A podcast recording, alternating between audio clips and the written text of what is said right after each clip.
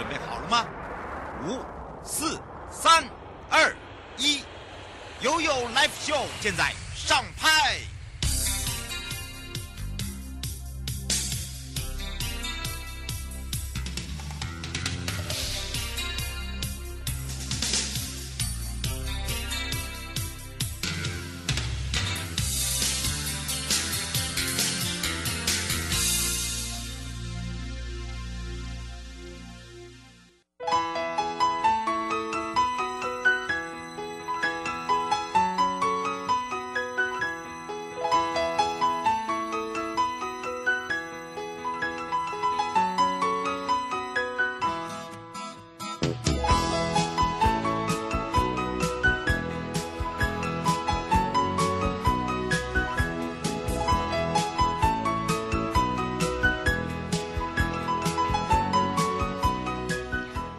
回到了YouLife Show F M 零四点一 正声广播电台，陪同大家，我是你的好朋友瑶瑶。好的，当然这时间跟我们的生活法律、生活法庭是有相关的。在上半段呢，是台北地检署高永贞检察官哦，要来以哦最近我们常发生的一些案件呢，像譬如说什么叫做加重窃盗罪啦，呃，加重窃盗罪之外哦，还有哦，呃，这个怎么样去论罪，还有就是说。白天跟晚上啊，侵入到别人家哦，去窃盗，呃，这个这个这两者的罪有有什么区别啊？还有分价吗？哦，有哦。好，让大家不不了解的地方呢，待会就通通让大家比较清楚了。那么也回到了台湾高等检察署时间了，邱志宏检察官要来讲到的，就是刑事法律中呢，我们有叫追诉权时效，还有叫做告诉权时效。那这两种时效呢？到底是如何分辨哦？那么刑呃刑法里面的追诉权时效的意义到底在哪里？所以今天会让大家更了解、更解析清楚。这是我们在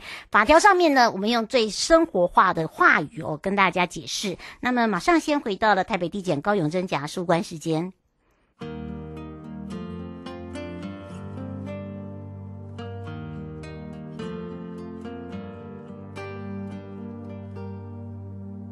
多少人在旁边，我们都视而不见，彼此却忍不住多看几眼，感觉强烈，一直微笑的放电，已经暗示到极限，没勇气的。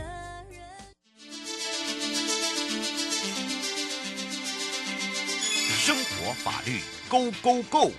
你我生活的好伙伴，我是你的好朋友哦，我是你的好朋友瑶瑶，再次回到了 YouLife Show F M 零四点一 正声广播电台，陪同大家。好的，当然呢，我们要开放全省各地好朋友时间零二三七二九二零。那回到了台北地检高永贞检察官时间呢，也让永贞检察官来先跟大家打个招呼，哈喽。嗯，哈喽，主持人好，各位听众，大家午安。是。当然，今天呢，我们永贞检察官来跟大家聊到了、哦，其实就所谓的加重窃盗罪哦。那因为它构成的要件有非常多种，然后刚刚也有听到我在讲到哦，这个白天夜晚还有分啊。当然，那今天的这个案例就是哦，这个志明、小华、小杰啊，这个相约一起去偷车啊，这个由志明下手，小杰负责开车载志明跟小华到现场，再来开车协助他们逃逸。所以这三个人的行为呢，如果在论处的时候，就处罚就。我们所谓的这个论刑的时候呢，是不是都一样是窃盗罪？今天就从这一点来看好了。其实现在有些年轻人哦，哎，想说晚上没事做就来再再再偷摸一下哦。我们常常发现最近哦，有些案件哦，就就是呃。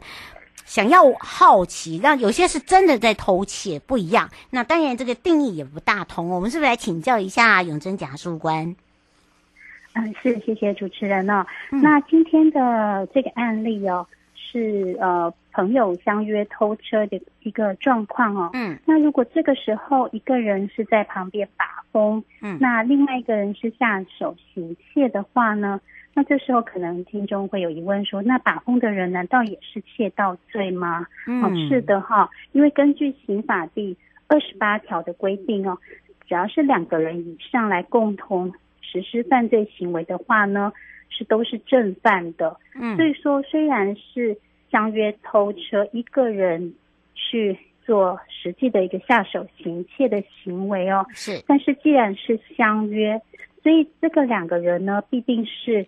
对于这个犯罪行为的实施手段是有所分配的哦。嗯。所以等于是符合了所谓刑法上的一个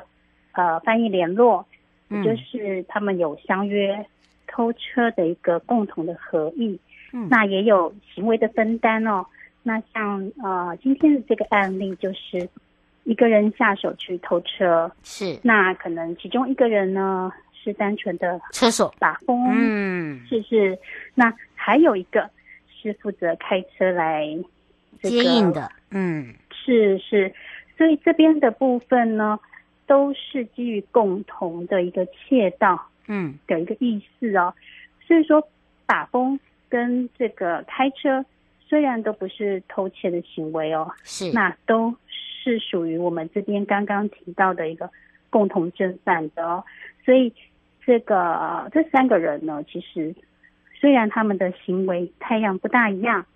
那感觉好像只有一个人在偷车哦，嗯、那其实我们在刑法上是会认为会成立一个相同的罪责的、哦，所以这个时候可能就会呃适用到刑法第三百二十条的第一项的窃盗罪，对，那这个罪的法定刑是五年以下拘役或是五十万元以下的罚金哦，也是蛮重的哦。嗯，是嗯，所以让大家可以了解哦，就是每个人的犯意不同嘛，对不对？应该这样子说嘛，对不对？对，等于他们有这个，是的，像主持人说的，他们有一个要偷车的合意，只是大家去分担说，哎，我们来分工，谁做什么谁做什么，所以行为的太样虽然都不同，但是其实他们最后都是会成立这个刑法上的一个窃盗罪哦。那在今天的这个案例哦，因为他们是三个人嗯一起合意的、嗯、所以这个时候啊，其实他们成立的就会是主持人刚刚一开始提到的，因为在刑法上还有所谓的一个加重窃盗罪，对，大家好像不大了解为什么还要再加重窃盗罪，是因为他是累犯吗，还是什么呢？我们就要来请教了。嗯，是是，那呃，我们的普通的窃盗罪是针对一般的去侵害人家的财产的行为，嗯，那刑法会特别又在三百二十一条。特别规定了一个加重窃盗哦，就是因为他们认为当符合加重窃盗的一些规定的行为太样的时候哦，嗯，常常在窃盗行为单纯的窃盗行为以外会伴随一些危险性，嗯，例如说我偷东西，但是我可能带着一把刀，嗯，那你这时候往往你就不是单纯的去侵害人家的财产权了，因为你带着刀去，所以如果你遇到有人抵抗的时候，很很容易会除了财产的侵害之外，会再加上你伤害到别人的行为。啊，所以他就是认为说，哎，如果你你要你要你要去行窃，那你就是徒手去行窃，那我们认为你是三二零，就是普通的比较轻的窃盗罪。但是如果你是带着刀去行窃，那我们会加重的去评量这样的行为，其实也就是用这样的一个加重规定哦，呃，等于是一个希望大家在行窃的时候不要带着刀，嗯，因为你带着刀，你就会自然而然你就会加重。那如果说大家行窃的时候不要带着刀，哦、那其实可能就大家只是财产上的损害，而不会、嗯、呃增加到侵害别人这个身体安全的一个危害。嗯，所以在我们这个刑法上哦，它就又例如说哈、哦，我们加重的第一项就是说你是毁越门扇、墙环，嗯，或是其他安全设备而犯之者。好、哦，那这一条为什么要加重？加重的理由就是，其实也不难想象，因为每个人的家都是自己最私密的地方。是，那如果你只是单纯的去呃偷人家的东西。那或许人家就觉得只是财务的损害，嗯，但是如果你今天你偷偷东西的地方是别人的家，嗯，其实会对这个人会造成很大的恐惧，因为你会想说，我觉得我最安全的地方被人侵入了，嗯，被人家偷窥了，那这种嗯等等，对对，所以说它其实已经不是单纯的一个财产上的损害，它甚至会让这个遭窃者，呃，觉得他的家回即使即使回到了家中，他还是会有恐惧感，嗯，因为他会觉得哎，我的家怎么被人家侵入了，嗯，那今天他是拿钱，那之后会不会对我的人生？造造成攻击呀、啊，哦，或是对，所以这样的、嗯、这种犯罪形态，我们也把它列为加重窃盗罪，加入在、哦、是是是。是那又例如就是是呃，吴小姐想请教一下，就是说，因为她刚才有听到我在讲到，呃，她说有分白天跟夜晚哦、呃，侵入人家家中这个窃盗，这个有区分吗？呃，是的、哦，那这个确实我们。之前在一百年修法之前呢、哦，呃，有一项的加重的要件是要日间呃夜间侵入住宅的话，我们会要加重处罚。嗯，好，那当时的背景是因为呃大家都是农业社会啊，以往嗯对对，你在晚上的话，通常大家都已经休息了，呃、嗯、对，已经在家了。那这时候你你在夜间侵入。住宅的时候，很有可能同时会跟这个住住宅的这个居住的人，就是会碰到面，嗯，那就会增加住在里面的人的危险性，嗯，因为你你在你在里面嘛，然后碰到小偷了，那小偷为了要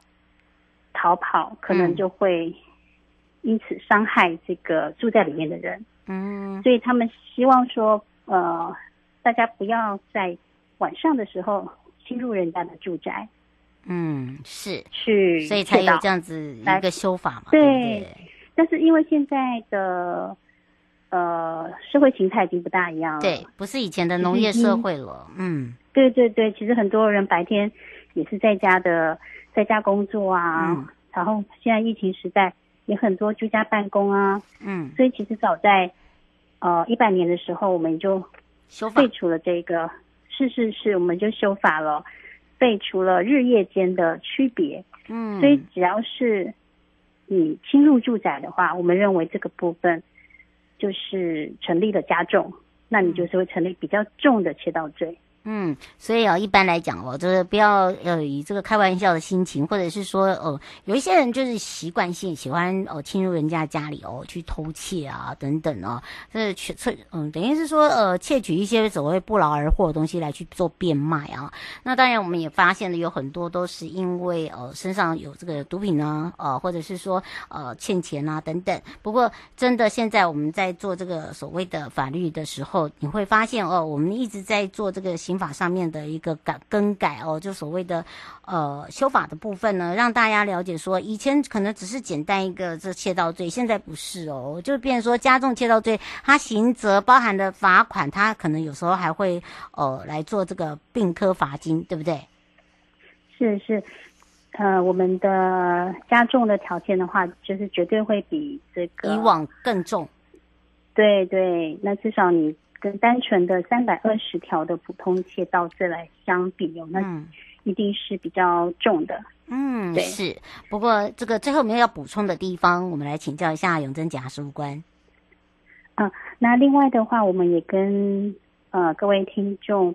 呃介绍一下，就是究竟加重事有有哪些哈？嗯，那除了刚刚我们提到的进入住宅跟有人居住的建筑物。嗯，传件，嗯，或是隐匿其内而这个偷窃的话呢，嗯，那也有刚刚提到的，如果你是毁越人家的门扇，嗯，墙环或是其他安全设备而、嗯、而行窃的话呢，也是加重的事由、嗯。那另外，如果你携带凶器，那这个就更不用说了哈，也是成立这个加重的窃盗。那还有一也还有一个就是呃，本今天的这个案例哦，他们如果是结伙三人以上而犯之的话呢，啊、呃，也是成立所谓的加重窃盗。那另外呢，这个如果你又是趁一些火灾、水灾或是一些灾害之际来行窃的话呢，也成立。好，那最后一项的话就是，如果你是在呃车站、户头、嗯、航空站，嗯，或是其他一些公共运输的舟车航空机内来行窃的话呢，也会